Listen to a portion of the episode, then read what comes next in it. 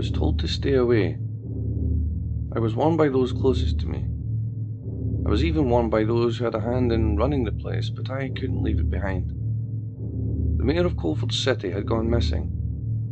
I followed his trail of sleaze and embezzlement to a cabaret club called the Knock Knock Club, located in the poorest part of the city known as the Shanties. It was his last known whereabouts, apart from his own home. As I knocked on that door, a whole new world opened up to me, exposing the true filth that ran underneath the shady city. I lost my wife, I lost my home, and I lost my focus on everything I knew to be right as I continued to linger in the darkness of the Knock Knock holding room. I lost a friend too, a good friend. She was gone before she even had her chance to tell me her part of the story, where she fit in. I thought I knew Madeline. We had worked together at the Coldford Daily newspaper for a long time. In the shady city, though, people have so many different reflections of themselves. Worst of all were the innocents lost. I watched on as a little girl named Sarah was shot. She hadn't done anyone any harm. She was just a little kid. In a world where heroes disguised as villains rule and villains parade themselves as heroes, it's hard to know who to trust. May have lost everything that was important to me, but there is still one thing that can never take away, and that is my story. My story will be told even if it is with my last breath, because when they strip me away from my friends, my family, and my personal identity, all that's left is the reporter. The press can topple kings and queens. Press has the power to instill or remove belief in gods should they choose. I had to use that kind of power for good, and this is why I write now. Looking back, I could let the bitterness consume me, but all I want is the truth. As the city rips itself apart, even when there's nothing left but ashes, they'll have to face that truth. I'm even willing to face my own truth. I will face the things I never thought I was capable of. I will take responsibility for what I have done. The story will be told, no matter the consequences to me.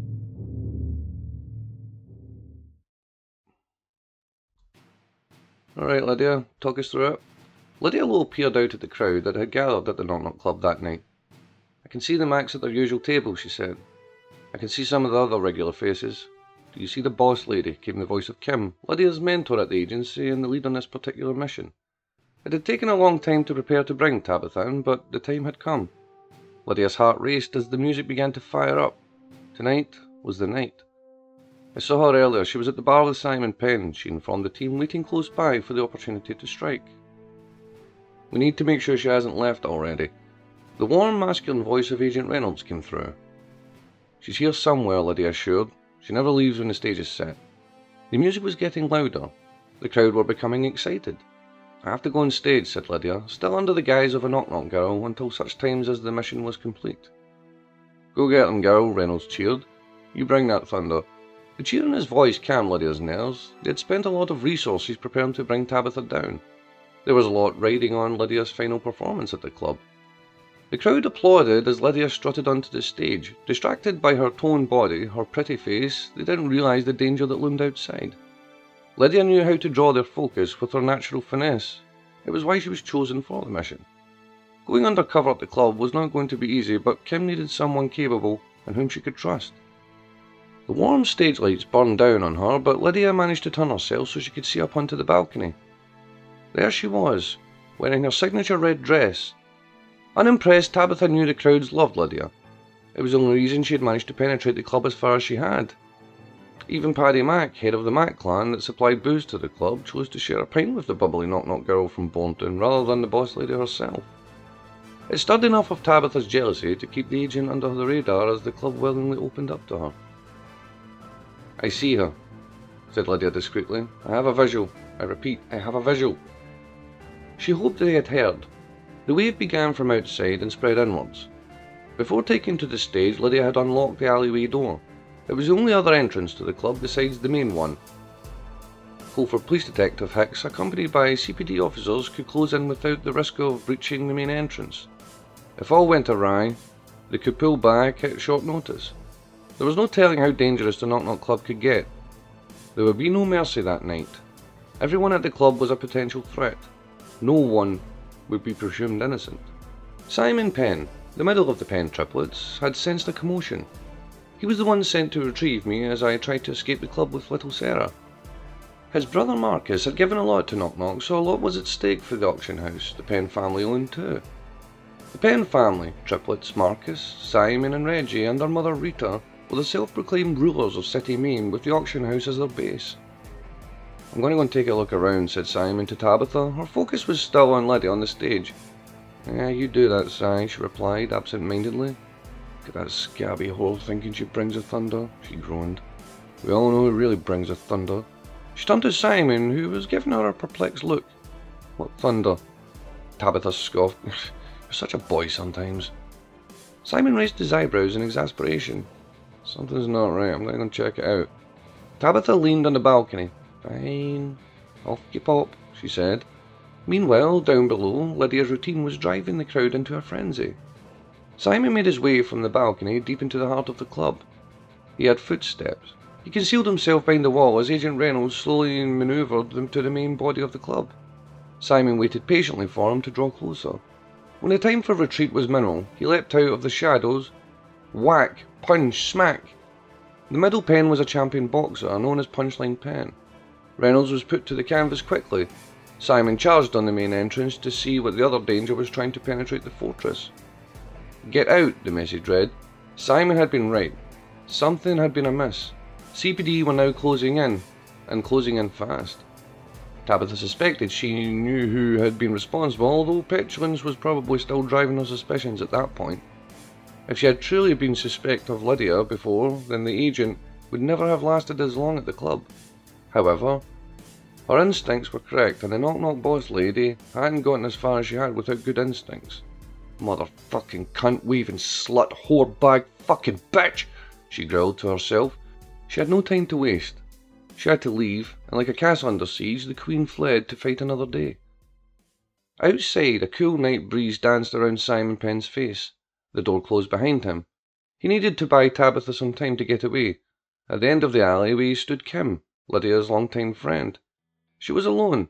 They weren't pulling the CPD team just yet. Stay right there, warned the middle triplet. Kim sighed. Don't be a fool. You know it's over. Come quietly and make it easier on yourself. Simon raised his eyebrows and laughed. You seem pretty sure of yourself. Refusing to be drawn in, Kim kept her composure. You probably don't realise just how fucked you are right now, so I'll give you one last chance. Come quietly. She strolled towards him casually, as though she was approaching him for directions. Don't do anything stupid, she urged. Simon put his hands behind his back and leaned against the door. Simon's fists clenched. His expression fell into an animalistic sneer. Kim knew it wouldn't be easy as just asking nicely, but she had to hold the Penn where he was until the CPD support arrived, so he couldn't get back to Tabitha, of course. Simon spat on the ground. He tensed his shoulders and cracked his neck. Time was running out. Whilst things continued inside the club, Tabitha could very well be making her bid to slip out of their grasp. I'm not going anywhere, growled Simon, as he brought himself to his full height to intimidate her. Kim remained unmoved. And I told you you're coming in one way or another. I'm not getting yours if you don't back the fuck off, Simon snarled. I'm hoping to God you take a swing at me because I'm looking for any excuse. Tension was building. Simon was obviously playing for time too. It was then Kim realised that he'd already warned Tabitha. Kim couldn't let the boss lady get away and ruin the work her agents had put in getting to this point. Reynolds is badly beaten. He's going to need medical attention, Hicks's voice came through Kim's ear. We're searching for Tabitha. Simon's frustration pushed him. He swung a left hook at her, but luckily she managed to dodge it. By the time she had corrected herself, he was raining another down on her. She pushed him back, but his firm footwork found him lunging forward again, this time with the right fist. The second blow she managed to dodge. Her luck was wearing thin. She had to get inside. She didn't know how badly hurt Agent Reynolds was or if Tabitha was slipping away. Simon reined the punches in hard and fast, refusing to hold back any of the precision or strength he used in the boxing ring. He was, however, beginning to lose discipline as Kim dodged his punches before finally blocking his right arm in an unexpected use of the southpaw, she caught him on the chin as promised, sending him falling to the canvas that was Clifton Alley. What Simon didn't know was Kim was the daughter of a great boxer known as the Bolton Blizzard. He had taught his daughter everything he knew before particularly grueling 11 rounds in the ring with punchline pain left him paralysed. You done? Kim asked as Simon grunted and started to pick himself up. He spat again. Fucking bitch, he growled with real venom. Voices chattered at the end of the alley as more CPD officers arrived on the scene to help. The boys took your time, Kim barked at the officers surrounding her. She looked to Simon. As for you, I'll give you your second round some other time. As Tabitha fled the scene, she saw the members of her club beaten brutally as CPD pillaged Knock Knock. A Knock Knock girl named Polly was being pulled deeper into the alley by her hair. She was screaming, Leave me alone! She was a nice girl. She was just looking to make a living for her and her daughter Freya, so she shared bar work with Lisa. She was one of Tabitha's first appointments when she took control. Hiring her was her first real decision as boss lady. Tabitha growled. There was nothing she could do to help her people in that moment, but she made note. She wouldn't forget the CPD would pay for harming her members and her girls. CPD had gained control of the area, but there was still no sign of Tabitha.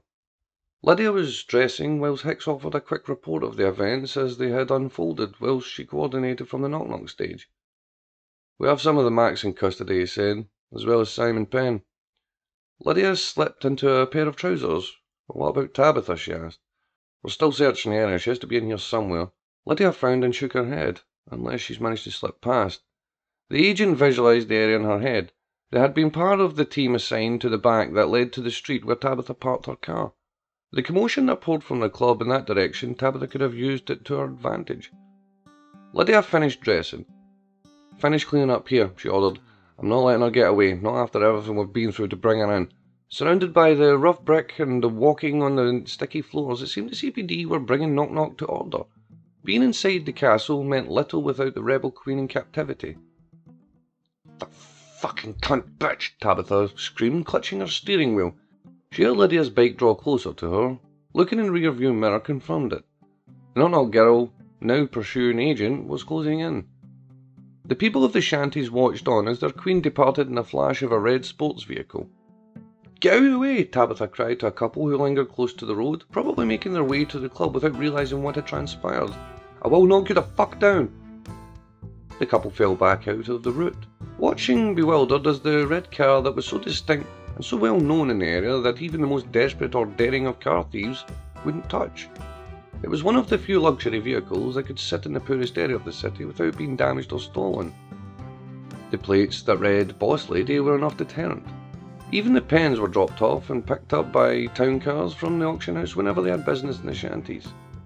As fast and as fancy as Tabitha's car could be, it was enough to shake off the pursuit of Agent Lydia Lowe. Tabitha brought the car to a halt Lydia had the briefest windows of opportunity to decide if Tabitha was going to give up. No, she thought, that'd be too easy. She was right. Tabitha threw the car into reverse, and it charged towards Lydia. Tabitha gave a maniacal laugh at the thought of running her over. Not bringing the thunder now, are you, cunt? She cheered. Luckily, Lydia was able to leap to safety. Tabitha's car sped off again towards the expanse of wasteland that was the outskirts of the shanties. It was up to Lydia to stop her escaping, if she managed to get away, the chaos at the club would be for nothing. Reynolds' injuries would be for nothing. She took her gun, focusing on balance and precision. She fired once, catching the back tyre of Tabitha's car. She fired a second time before the car fell into a spin and caught the right tyre. Tabitha had no choice but to bring the car to a stop. She screamed like a spoilt child in a tantrum, stamping her feet and slamming the palms of her hands against the steering wheel. She caught sight of Lydia approaching with caution. Her gun was still drawn. I'll see you like a bullet in your cunt face, you fucking bitch, Tabitha said, feeling a little giddy. She reached into the glove compartment and retrieved her own gun. No bullets. Are you fucking kidding me with this? She dropped the gun to the floor. If Lydia saw her with it in her hand, she would open fire. Instead, she looked in the mirror, checked her makeup, and fixed her hair. She pushed the button and the window slowly whirred down. Is there a problem, officer?